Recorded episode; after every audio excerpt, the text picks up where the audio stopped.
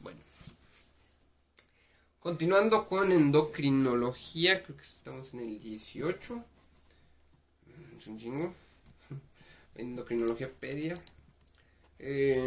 Vamos a hablar sobre talla baja. Eh, bueno, la talla baja es la estatura del niño por debajo de, la dos, eh, de menos 2 derivaciones estándar o menos del percentil 3 para su edad y sexo. Entonces, dos derivaciones estándar, esto es súper importante, güey. O percentil 3. O percentil 3 para su edad y sexo o para su talla genética. Entonces, estatura del niño por debajo de menos 2 derivaciones estándar o menos del percentil 3 para su edad y sexo o para su talla genética. Hipocrecimiento. Es la disminución de la velocidad del crecimiento por debajo de menos 1 derivación estándar o menos del percentil 25. ¿Va? Entonces, diferencia entre talla baja e hipocrecimiento. Y talla baja menos 2 derivación estándar o menos del percentil 3. Hipocrecimiento, disminución de la velocidad del crecimiento por debajo de menos 1 derivación estándar o menos del percentil 25. Ajá, y es el marcador más sensible en la detección precoz de esta patología. Se clasifica en dos grupos. Uno, variantes de la normalidad o talla baja idiopática que corresponden un 80% del total de las tallas bajas. Talla baja familiar y retraso constitucional del crecimiento y desarrollo. Dos, patológicos. Entonces, eh, uno, la variante de no- la normalidad, o sea, está dentro de la normalidad, ¿no? Es una variante, pero es normal. Ajá, o O talla, talla baja idiopática, güey. que Ok. corresponden un 80% de las tallas bajas. Entonces, talla baja idiopática es de la primera. Ajá, dentro de estas están talla baja familiar, retraso constitucional del crecimiento y desarrollo. ¿Va? Entonces, esto es lo más común, las variantes de la normalidad, que corresponden al 80% de las tallas bajas, y dentro se encuentran talla baja familiar y retraso constitucional del crecimiento y desarrollo. En segundo tenemos a los patológicos, armónicos, proporcionales corporales normales, que se incluyen la prenatal como restricción de crecimiento intrauterino, como cromosomopatías, tóxicos, infecciones eh, connatales, etc. Y postnatal, enfermedades sistémicas, crónicas, desnutrición, enfermedad celíaca, alteraciones metabólicas y endocrinas, como déficit de GH, congénito y adquirido, hipotiroidismo, Cushing, pseudo hipoparatiroidismo, etc. También este grupo están los disarmónicos, desproporción de segmentos corporales como displasias óseas, raquitismo, cromosomopatías como Turner, etc. A la hora de evaluar las tallas es importante conocer las familia, los familiares, el desarrollo de los padres, etc. Hay que evaluar segmentos corporales como talla, sentado, brasa y cociente, segmento superior e inferior y estadio de Tanner. De forma general se solicitará en el estudio de talla baja hemograma como quími- química sanguínea, gasometría arterial, PFH, marcadores de enfermedad celíaca, IGF-1, que es eh, el de crecimiento tipo 1, eh, asociado a, a glucosa tipo 1, y BP3, que son marcadores indirectos de la GH, hormonas tiroideas y edad ósea. Bueno, entonces vamos a hablar sobre la talla baja Espérate otra vez. Ya, güey, si no, no vamos a acabar nunca. No vamos ni a la mitad de esto. Ya, ya son, son cosas importantes. Talla baja familiar es más importante. Es que eso son puras generalidades, bueno. Por eso sí. Talla Es baja. que eso sí lo preguntan, ¿eh, güey? Sí. A mí ya me han preguntado de eso. Sí, pero si no, no vamos a acabar nunca. güey. Talla baja familiar, causa más frecuente de talla baja. La talla del recién nacido es algo inferior a la media de la población general. Talla baja familiar es la causa más frecuente de talla baja. ¿Cuál es la causa más frecuente de talla baja? La talla baja familiar. La talla del recién nacido es algo inferior a la media de la población general. Existe historia familiar de talla baja. La curva de crecimiento es igual al inferior al percentil 3, discurriendo de forma paralela. La pubertad se produce a la edad habitual, pero el estirón puberal es igual o inferior a la media. Entonces la pubertad va a ser igual a la edad habitual, pero el estirón puberal es igual o inferior a la media. La talla final adulta es baja. ¿Va? Los laboratorios sin alteraciones, la edad ósea y la cronológica es normal. Talla, talla baja constitucional. La talla y el peso normales al nacimiento y durante el primer año de vida. Entre este momento y hasta los 2 o 3 años, el crecimiento va sufriendo una desaceleración transitoria, por lo que queda la talla y el peso en la percentil 3 o por debajo. ¿va? Quedamos menos de dos derivaciones estándar o por debajo del percentil 3, ¿no? A partir de entonces vuelven a recuperar una velocidad de crecimiento normal para su edad, aproximadamente 5 centímetros por año. Entonces a los 2 o 3 años tienen una desaceleración del crecimiento que los va a tener menos del percentil 3 o por debajo, ajá, y a partir de entonces vuelven a recuperar una velocidad de crecimiento normal para su edad, aproximadamente de 5 centímetros por año. Típicamente la edad ósea está levemente retrasada con respecto a la cronológica. Este retraso se inicia en el periodo de desaceleración transitoria del crecimiento. Suele haber historia familiar de talla baja durante la infancia y de retraso en la pubertad.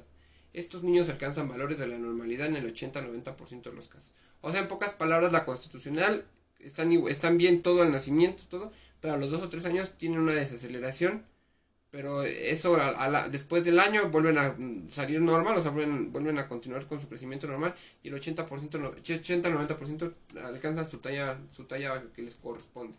¿Va?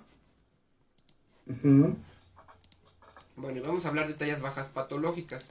La restricción del crecimiento intrauterino es pequeño para la edad gestacional. Presenta un riesgo superior de pubertad explosiva con aceleración de la edad ósea y compromiso de talla final. El tratamiento con GH ha supuesto no solo un beneficio ausológico, sino también metabólico para estos pacientes. Entonces la restricción de crecimiento uterino es pequeño para la edad gestacional, presentan un riesgo superior de pubertad explosiva con aceleración de la edad ósea y compromiso de talla final. El tratamiento con GH ha supuesto no solo un beneficio ausológico, sino también metabólico en estos pacientes. Déficit de GH hipocrecimiento armónico a partir del primer año de vida donde desacelera la velocidad de crecimiento. destaca la presencia de la frente abombada, hipoplasia mediofacial, adiposidad abdominal, manos pequeñas y micropene en el caso del varón. Hipoglucemia ante ayunos prolongados ictericia. Cursa con edad ósea retrasada y niveles disminuidos de GF1, BP3 y de GH en los test del estímulo. Es obligada la resonancia magnética del hipotálamo hipoficiaria que descarte anomalías estructurales. El tratamiento se realiza con GH recombinante. Entonces, déficit de GH es un hipocrecimiento armónico a partir del primer año de vida, donde se desacelera la velocidad de crecimiento. Ajá, entonces, hipocrecimiento a partir del primer año de vida, donde desacelera la velocidad de crecimiento. Destaca la presencia de frente abombada, hipoplasia mediofacial, adiposidad abdominal, manos pequeñas y micropenia en caso de varón, hipoglucemia ante ayunos prolongados e ictericia neonatal. Cursa con edad ósea retrasada y niveles disminuidos de GF1, BP3 y GH en los test del estímulo. Es obligado a la resonancia magnética del hipotálamo hipoficiaria que descarte anomalías estructurales y el tratamiento se realiza con GH recombinante. ¿Va?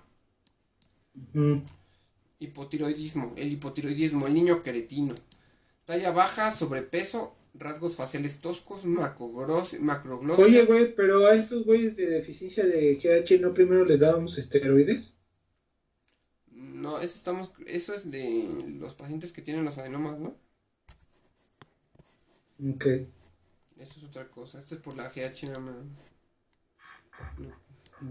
Hipotiroidismo, talla baja, sobrepeso, rasgos faciales toscos, macroglosia, fontanela con cierre retrasado, ictericia neonatal, estreñimiento, hernia umbilical y daño neurológico. Es prioritario un tratamiento sustitutivo precoz con el fin de evitar daño neurológico. El síndrome de Cushing destaca la talla baja con obesidad centrípeta. El signo más precoz es la disminución de la velocidad de crecimiento.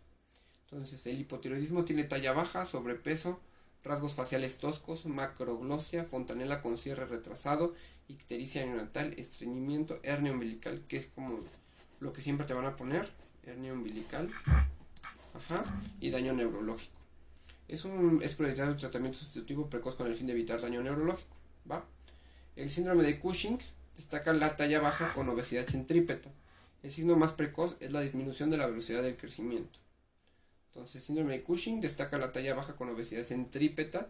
El signo más precoz es la disminución de la velocidad del crecimiento.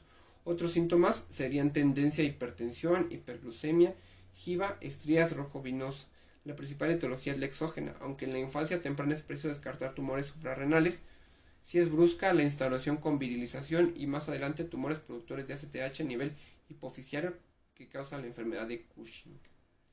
Va entonces enfermedad de Cushing por eh, tumores productores de STH y síndrome de Cushing por ya exógena es lo más común, ¿va?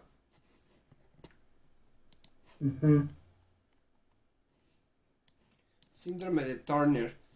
recordemos que es una eh, la anomalía genética es X0, ajá.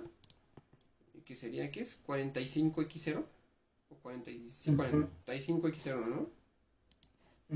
Pues 46 o 45X0, ¿no? 45 porque le falta uno, güey. 45X0, va. Este, mujeres con talla baja, rasgos faciales de hipertelorismo, orejas de implantación baja, retrovertidas, cabello de implantación baja. Entonces, mujeres con talla baja, rasgos faciales de hipertelorismo, orejas de implantación baja, retrovertidas, cabello de implantación baja, pterygium coli. ¿Qué es el pterygium coli? ¿Cómo que qué es? No mames, no que no sepas. Cuello alado. Pterygium coli. Pero eso nunca te lo ponen así. Está muy pinche exquisito. ¿Es el cuello alado? Ah, sí, borde del cuello. A manera de aleta. Pterygium coli, mamilas separadas, tórax ancho, cúbito valgo y piernas cortas. ¿va? Mamilas separadas, tórax ancho, cúbito valgo y piernas cortas. Tienen riesgo elevado de enfermedad celíaca, hipotiroidismo y diabólica. Hay que descartar cardiopatías fundamentalmente izquierdas, como coartación de la aorta, malformaciones renales. ¿Va? Entonces hay que descartar cardiopatías fundamentalmente como coartación de la aorta. Aunque quedamos que lo más común, ¿cuál es?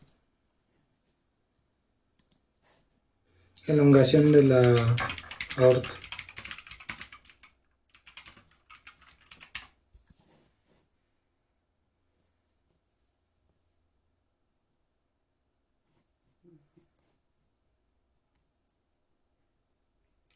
¿Qué demonios es una elongación?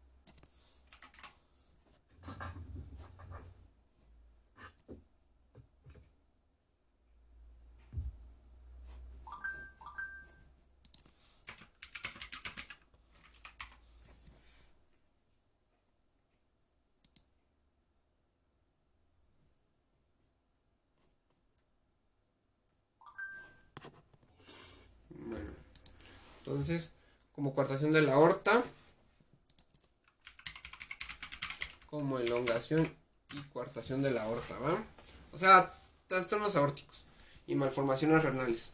Desarrollan hipogonadismo, hipogonadotropo con necesidad de tratamiento de reemplazo hormonal. Se benefician de tratamiento. Se benefician de tratamiento con GH. Va entonces al Turner hay que descartarle malformaciones aórticas y renales. Eh, van a desarrollar hipogonadismo hipogonadotrópico con necesidad de tratamiento de reemplazo hormonal y se benefician del tratamiento con GH. ¿Va? Va. Va. Alteraciones del gen SOX.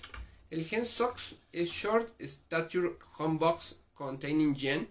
Eh, codifica una proteína que actúa como un factor um, de transcripción implicado en el crecimiento y desarrollo esquelético humano. Entonces, en la alteración del gen SOX, el gen SOX codifica una proteína que actúa como un factor de transcripción implicado en el crecimiento y desarrollo del esqueleto humano.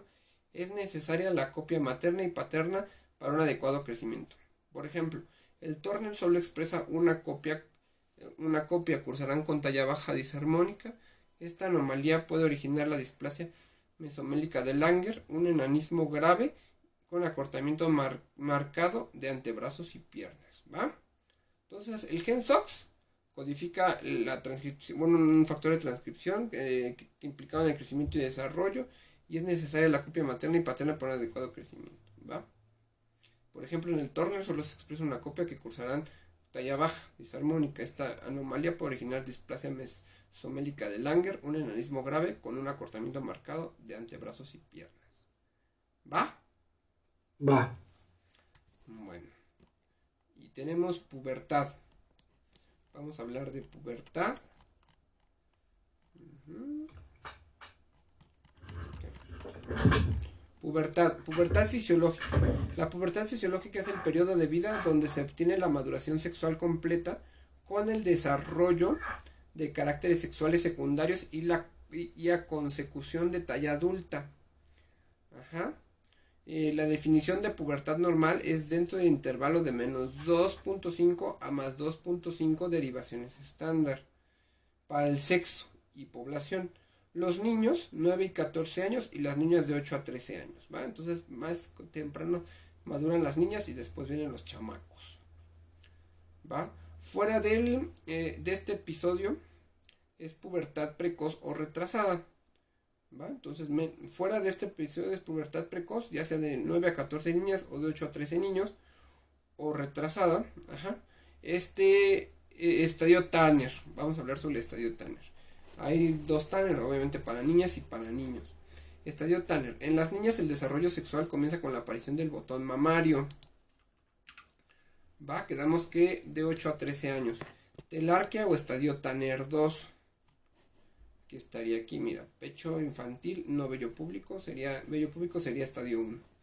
Estadio 2, botón mamario, vello público no rizado, escaso, en labios mayores, ¿va? Entonces el, botón mamario corresponde al estadio 2 de Tanner, que es común entre los 8 a 13 años, ¿no? ¿Sí me está haciendo caso?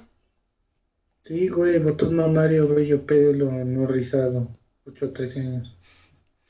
Es que no veo, güey, o sea, nada más te estoy escuchando, imbécil. ¿Por qué no ves? Pues está muy chiquita la letra. Pues dime que le pongas un... Ahí está, si quieres así. Ahí está, ¿no? Eh. Entonces, mm, estadio Tanner. Dos. Dos. Ajá, el Tanner 2 corresponde al botón mamario. Eh, Pero lee otra vez, pues léelos, ya todo el Tanner de la mujer ya lo leíste, güey. Entonces, no, ahorita, ahorita llegamos. Me aguanta. Dice, seguido de la pubarquia y axilarquia. Ah, entonces, pubarquia y axilarquia. Es que estás yendo uno por uno, no mames, pues ya léelo. O si no, no lo lees y lo lees al final seguido. Para aprendérnoslo, güey. Voy a poner pausa tantito. Entonces tenemos ese es el Tanner 2. Seguido por la pubarquia y axilarquia que diga. Esa, esa es la pubarquia y la axilarquia. Es lo que aparece después del botón mamario, ¿no?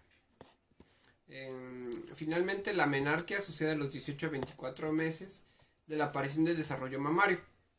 Entonces la menarquia va a aparecer a los 18 a 24 meses de la aparición del desarrollo mamario, lo que coincide con el estadio 4 de Tanner, ¿va? Que este estadio 4 de Tanner es areola y pezón sobre elevado sobre mama, vello púbico tipo adulto, no sobre muslos. Ajá, y en los primeros 12 a 18 meses posteriores a la menarquia no se llega a formar el cuerpo lúteo, siendo ciclos erráticos y anovulatorios. Y ahorita vamos a hablar de los niños, pero vamos a ver el Tanner eh, de las mujeres. Em, tenemos estadio 1, entonces pecho infantil, novello público. Estadio 2, tenemos que ya sale el botón mamario. Esto, está, esto, esto tiene que suceder después de los, bueno, entre los 8 a 13 años. si no se llama pubertad precoz o pubertad tardía, depende de dónde se encuentre. Entonces, estadio 2, botón mamario, vello público no rizado escaso, en labios mayores. Ajá, después teníamos eh, de estadio 3, aumento y elevación del pecho y areola vello rizado, vasto y oscuro sobre pubis. Entonces, aumento y elevación del pecho y areola, vello rizado y vasto oscuro sobre pubis. Estadio 4, areola y pezón sobre elevado sobre mama. Vello púbico tipo adulto, no sobre muslos. Y estadio 5, pecho adulto y areola no sobre elevada. Vello adulto, zona medial en muslo. ¿Va? Entonces, estadio 2, botón mamario, vello público no, rizado escaso en labios mayores. Estadio 3, aumento y elevación del pecho y areola, vello rizado, vasto y oscuro sobre pubis. Estadio 4, areola y pezón sobre elevado sobre mama, vello público tipo adulto no sobre muslos. Estadio 5, pecho adulto, areola no sobre elevada, vello adulto, zona medial del muslo. ¿Va? No mames, otra vez, a ver, no mames, no, ya puro vello, puro vello, pura areola. otra vez. Según yo, a partir del 2 es pubertad ya. El botón es- mamario. ya tiene la areola, el pezón elevado y el botón mamario. No, el, estadio 2 es el botón mamario, güey. Estadio 3. Y vello rizado. Sí, pero acuérdate, el botón mamario estadio 2, güey. Estadio 3, aumento y elevación del pecho y areola. Vello rizado, vasto y oscuro sobre pubis. ¿Va? Aumento y elevación O del sea, pecho nada más es el, pe- el pezón, ¿o qué es? Aumento y elevación del pecho y a- areola elevada, ¿no? Ok, o sea, prácticamente es como que se le forma el, el seno, pero hasta ahí no está bien formado. No se llama que- seno. Pero bueno, seno es una cavidad llena de aire. Ay, glándula mamaria, güey. Excelente, güey. mamador. Po, po, po. Bueno, estadio 3, entonces aumento y elevación del pecho y areola vello rizado, vasto y oscuro sobre pubis. Estadio 4, areola y pezón sobre elevado sobre mama. Vello púbico tipo adulto, no sobre muslos. Estadio 5, pecho adulto, areola no sobre elevada, vello adulto, zona medial en muslo. ¿Va? No, ya el estadio 5 ya, no mames, ya es todo, ya está súper formado, ya el vello ya es bastante, ¿no? Pero dice ahí areola no sobrelevada, güey, es que esa es la diferencia. En el 4 es areola y pezón sobrelevado sobre la mama, güey. Y en la 3 es solo aumento y elevación del pecho y areola. O sea, el pezón realmente empieza a verse desde el 4, güey, ¿no? Evidentemente. Ujú. Ok. Bueno, entonces tenemos. ¿Qué más? Bueno, en los niños, el primer signo es el incremento del volumen testicular mayor o igual a 4 mililitros. ¿va? Entonces, primero les crecen los, hue- los huevitos. 4 mililitros, seguido del crecimiento peniano y finalmente la pubarquia.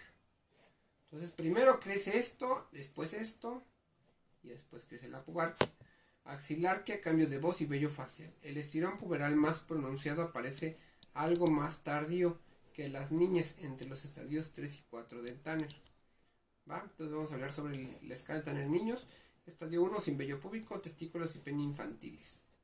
Estadio 2, aumento del escroto y testículos, piel del escroto enrojecida y arrugada, pene infantil, vello púbico escaso en la base del pene. Después tenemos estadio 3, alargamiento y engrosamiento del pene. Alargamiento y engrosamiento del pene. Estadio 3, aumento de los testículos y escroto. Vello sobre pubis rizado, grueso y oscuro. Y el estadio 4, ensanchamiento del pene del- y del glande, aumento de los testículos aumentados y oscurecimiento del escroto. O sea, el escroto tiene que estar oscurito, papi, aunque seas blanquito.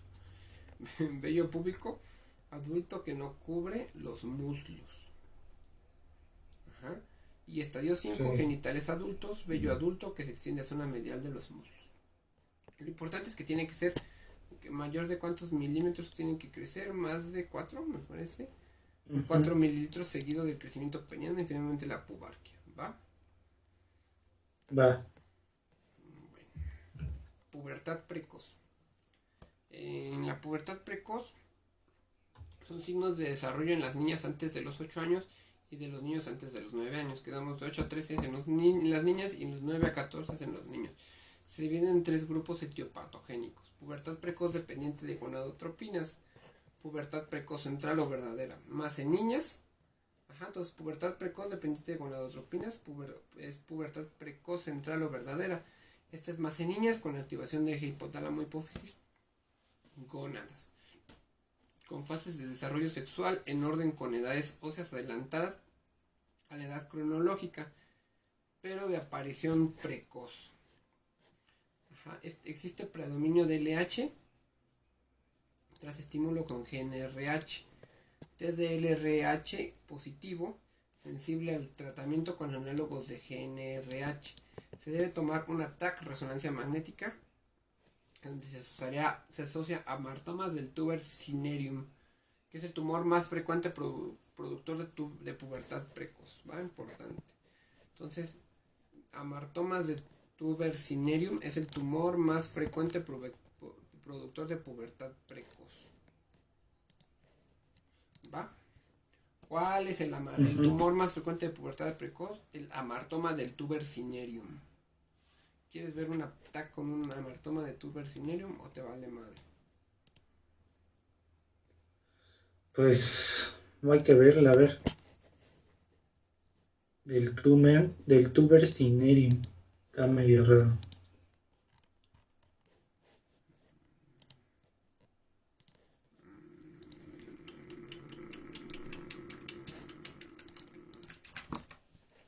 Abrimos Google, vamos aquí a martomas del tuber cinerium. Y ahí está, mira.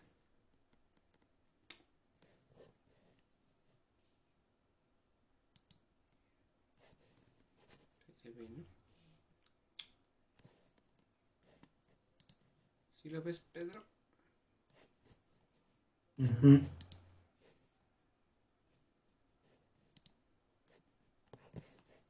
ahí está. Entonces, eh, otros como astrocitomas, ependimomas, sensibilización secundaria al eje por esteroides exógenos, hiperplasia suprarrenal congénita, etc. En las niñas por lo general es idiopática, mientras que en los niños es más común su relación con tumores del sistema nervioso central. Hablando de pubertad precoz por dependiente de gonadotropinas. Después tenemos pubertad precoz independiente de gonadotropinas o pubertad precoz periférica o pseudopubertad precoz. Está causada por exceso de producción de esteroides sexuales. No tiene que ver con gonadotropinas. Esto puede ser eh, estrógenos o andrógenos a nivel de gonadas suprarrenales o por tumores. Las fases y el ritmo del desarrollo sexual pueden estar alteradas con respuesta abólida eh, de FSH y LH tras estímulo con GNRH. Hay de forma isosexual que se deben en niñas a quistes foliculares como causa más frecuente de los tumores ováricos como las células de la granulosa y gonadoblastoma, mientras que en los niños son por tumores de células de Leydig, siempre considerarlo en cualquier aumento del tamaño testicular unilateral.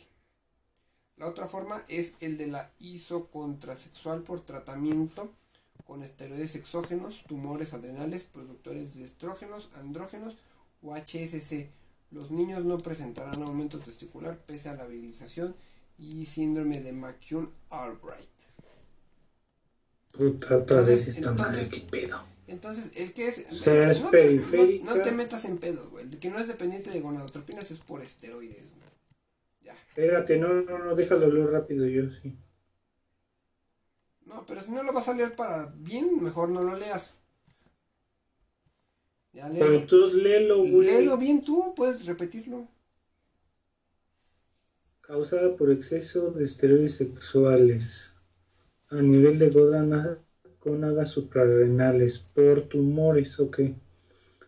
Las fases del ritmo del desarrollo sexual están alteradas y la respuesta abolida FSH y LH tras el estímulo de GNRH.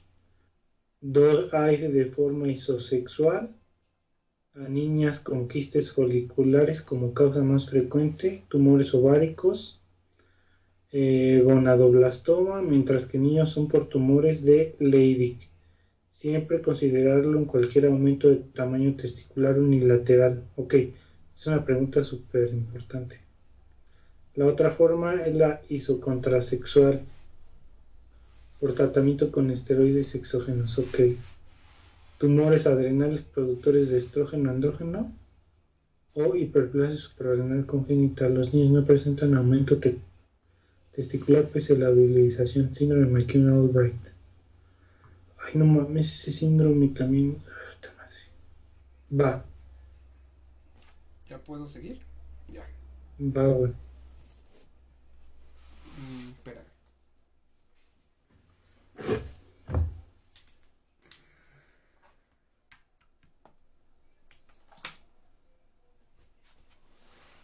Ok. Em, entonces, después tenemos tres variantes de pubertad normal. Se trata de niñas con telarquia o pubarquia prematuras, aisladas, que acostumbran a ser una variante de, la normalidad. No hay edad ósea acelerada, ni incremento en la velocidad de crecimiento. Se requiere vigilar por riesgo de pubertad precoz completa que puede ocasionar hiperinsulinismo e hiperandrogenismo. No dar tratamiento y estas pacientes tienen su desarrollo puberal en el momento. Ok. La evaluación, una vez que se tiene la sospecha, precisa la determinación de la edad ósea. Si la edad ósea es normal, es muy poco, es muy poco probable que se presente una pubertad precoz dependiente de gonadotropinas. Si la, pubertad si la pubertad es incompleta y la edad ósea es normal, el paciente solo precisa tratamiento. Tratamiento. Pubertad precoz dependiente de gonadotropinas va, con terapia dirigida a la alteración del sistema nervioso. Si está presente si, es, si, el, si el origen es idiopático, el tratamiento depende del ritmo de progresión en el desarrollo de los caracteres sexuales secundarios y la talla final estimada. Si la estimación es de talla baja, emplea el tratamiento con agonistas de GNRH, tumores adrenales o gonadales, se hace cirugía. ¿va? Entonces, si la estimación de talla baja se emplea con tratamiento de agonistas con, de GNRH, Ajá, dice tumores adrenales o gonadales, cirugía. Tumores productores de HGC, cirugía, quimioterapia y radioterapia. McCune Albright o testotiroxicosis, inhibidores de esteroidogénesis o acción de los esteroides sexuales.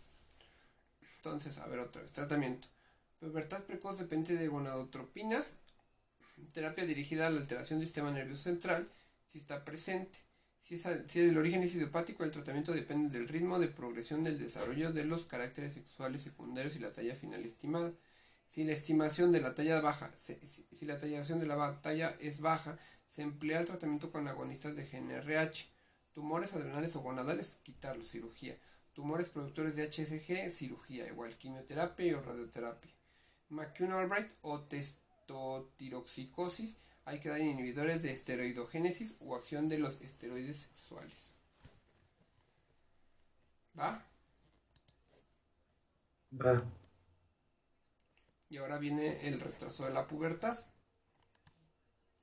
Supone la ausencia de signos puberales en el varón si el volumen testicular es inferior a 4 milímetros eh, a la edad de los 14 años y en la mujer la ausencia de telarquia a la edad de 13 años se clasifica en uno, retraso constitucional en el crecimiento y desarrollo es la causa más frecuente de pubertad retrasada, variante extrema de la normalidad con crecimiento enlentecido en los primeros años y edad ósea retrasada.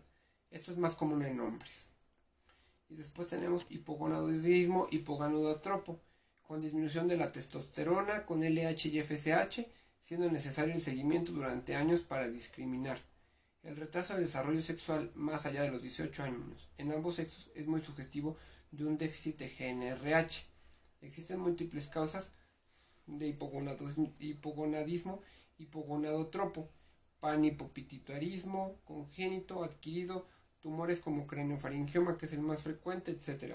La causa, la causa más frecuente es el déficit aislado de GNRH aunecoide retraso mental asociado o no a anosmia, como el síndrome de Kalman. Entonces, existen múltiples causas de hipogonadonismo hipogonadotropo, como el panhipopituitarismo congénito adquirido con tumores como el craniofaringioma, que es el más frecuente, entre otros. La causa, la causa más frecuente del déficit aislado de GNRH aunucoide, eh, retraso mental asociado a anosmia, es el síndrome de Kalman. Hipogonadismo hipergonadotropo. Este es otro. Insuficiencia gonadal primaria, congénita o adquirida, con niveles altos de FSH y LH y esteroides sexuales bajos. Pueden ser por Klinefelter 47XXY y variantes como talla alta, hábito anecoide, retraso mental, azoospermia y cardiopatía. Entre las adquiridas se encuentran la castración quirúrgica, la radioterapia, la quimioterapia, entre otras. Es precisa una adecuada terapia de reemplazo hormonal teniendo en cuenta la talla y su estimación en etapa adulta y el estado psicológico del paciente. Después tenemos obesidad, que es un putero.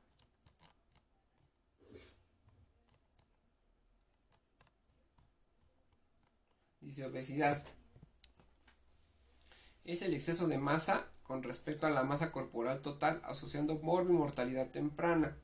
Se basa en el cálculo del IMC, peso entre la talla en metros al cuadrado. talla, peso entre talla en metros al cuadrado. Ajá. Eh, en la infancia se define como sobrepeso como el IMC entre el percentil 85 al 97 para la edad y sexo y obesidad como IMC superior al percentil 97 según las tablas de la OMS. Esta es pregunta de examen que te pueden hacer, ¿va? Entonces, en la infancia se define como sobrepeso el IMC entre percentil 85 a 97 y obesidad más del percentil 97. ¿Va? 85, 97 y más del percentil 97. Mm, la definición del síndrome metabólico se describe en niños a partir de los 10 años de edad que al menos cumplan tres criterios de los siguientes. Perímetro de cintura igual o mayor al percentil 90. Entonces la definición del síndrome metabólico se describe en niños a partir de los 10 años de edad que al menos cumplan tres criterios de los siguientes. Perímetro de cintura igual o mayor al percentil 90. Presencia de AJA. Mm, de AJA, ATG y ODM2. ¿Cómo que AJA, güey? AGA. O sea, no me estás respondiendo, no mames. AGA, ATG o DM2, triglicéridos, em, triglicéridos mayores o iguales a 110, colesterol HDL menor de 40, tensión arterial mayor o igual al percentil 90, ¿va? Entonces, presencia, ajá, triglicéridos mayores iguales a 110, colesterol HDL menor de 40 y tensión arterial percentil igual al percentil 90. Etiología. La principal causa es la exógena por un desequilibrio entre la ingesta y el gasto metabólico. Entonces, etiología. La principal causa es la exógena por un desequilibrio entre la ingesta y el gasto metabólico. Tienen un componente genético poligénico con factores de riesgo como dietas calóricas, sedentarismo, rebote adiposo, rebote adiposo precoz antes de los 5 años o intenso entre los 5 y 7 años de edad, nutrición intraútera, o macrosomía, y a lo largo del primer año de vida, factores psicosociales, antecedentes familiares. Solo un 5% de las obesidades son endógenas, ya sea hipotalámica, secundaria a la lesión, endocrinológicas, con estancamiento de la estatura o hipocrecimiento. Eh, sindrómicas como Prader-Willi, que son los niños con carita querubín, ¿sí? obesidad, diabetes, retraso mental, hipogonadismo. Genéticas como mutación del gen que codifica el receptor de la melanocortina tipo 4. En diagnóstico tenemos anamnesis, exploración física con estimación de la masa grasa, eh, calorimetría, toma de presión arterial, entre otras. Pruebas eh, complementarias como perfil lipídico, edad ósea y glucemia insulina en pacientes con sospecha de intolerancia hidrocarbonatada obesidad y índice de masa corporal mayor de 3 derivaciones en estándar o antecedentes heredofamiliares de diabólica, hay que realizar sobrecarga oral de glucosa. El tratamiento, medidas dietéticas, con 5 comidas al día equilibradas, ejercicio físico 5 días a la semana, 30 minutos al día de tipo aeróbico. Farmacológico, último escalón es la metformina, que se da en obesidad asociada a insulinoresistencia en pacientes mayores de 10 años. Entonces, farmacológico, último escalón es la metformina con obesidad asociada a insulinoresistencia en pacientes mayores de 10 años. Pacientes mayores de 10 años les das insulina que son obesos. Orlistat, inhibidor de la lipasa gastrointestinal, aprobado en mayores de 12 años. Se acompaña de una dieta rica en frutas y verduras por el riesgo de malabsorción de vitaminas liposolubles como A, D, E y K. El tratamiento quirúrgico es solo para casos de obesidad mórbida con IMC mayor a 40 o IMC mayor de 3 con comorbilidad asociada, debe de haber maduración puberal y psicológica. Es y, psicológica. Es el bypass en YDRU. Entonces. Ahí es mayor a 30, güey. ¿De qué, güey? IMC. ¿En mayor de 30 le vas a hacer un bypass con YDRU? Me, mayor de 30 y comorbilidad asociada. Ah, aquí, aquí. Ok. Sí. Entonces, mayor de 40 o MC mayor de 30 con comorbilidad asociada debe haber maduración puberal y psicológica y aquí se hace el bypass en YDRU. Va patología tiroidea. Esta ya es otra cosa. ¿Estamos? ¿Qué quedaste con dudas de esto? No. Creo que el año pasado vino un caso de obesidad, ¿no? No me acuerdo, pues que los exámenes son diferentes. ¿Quieres quedarte aquí? Nos quedamos en patología tiroidea. Sí, güey, porque ya me dieron ganas de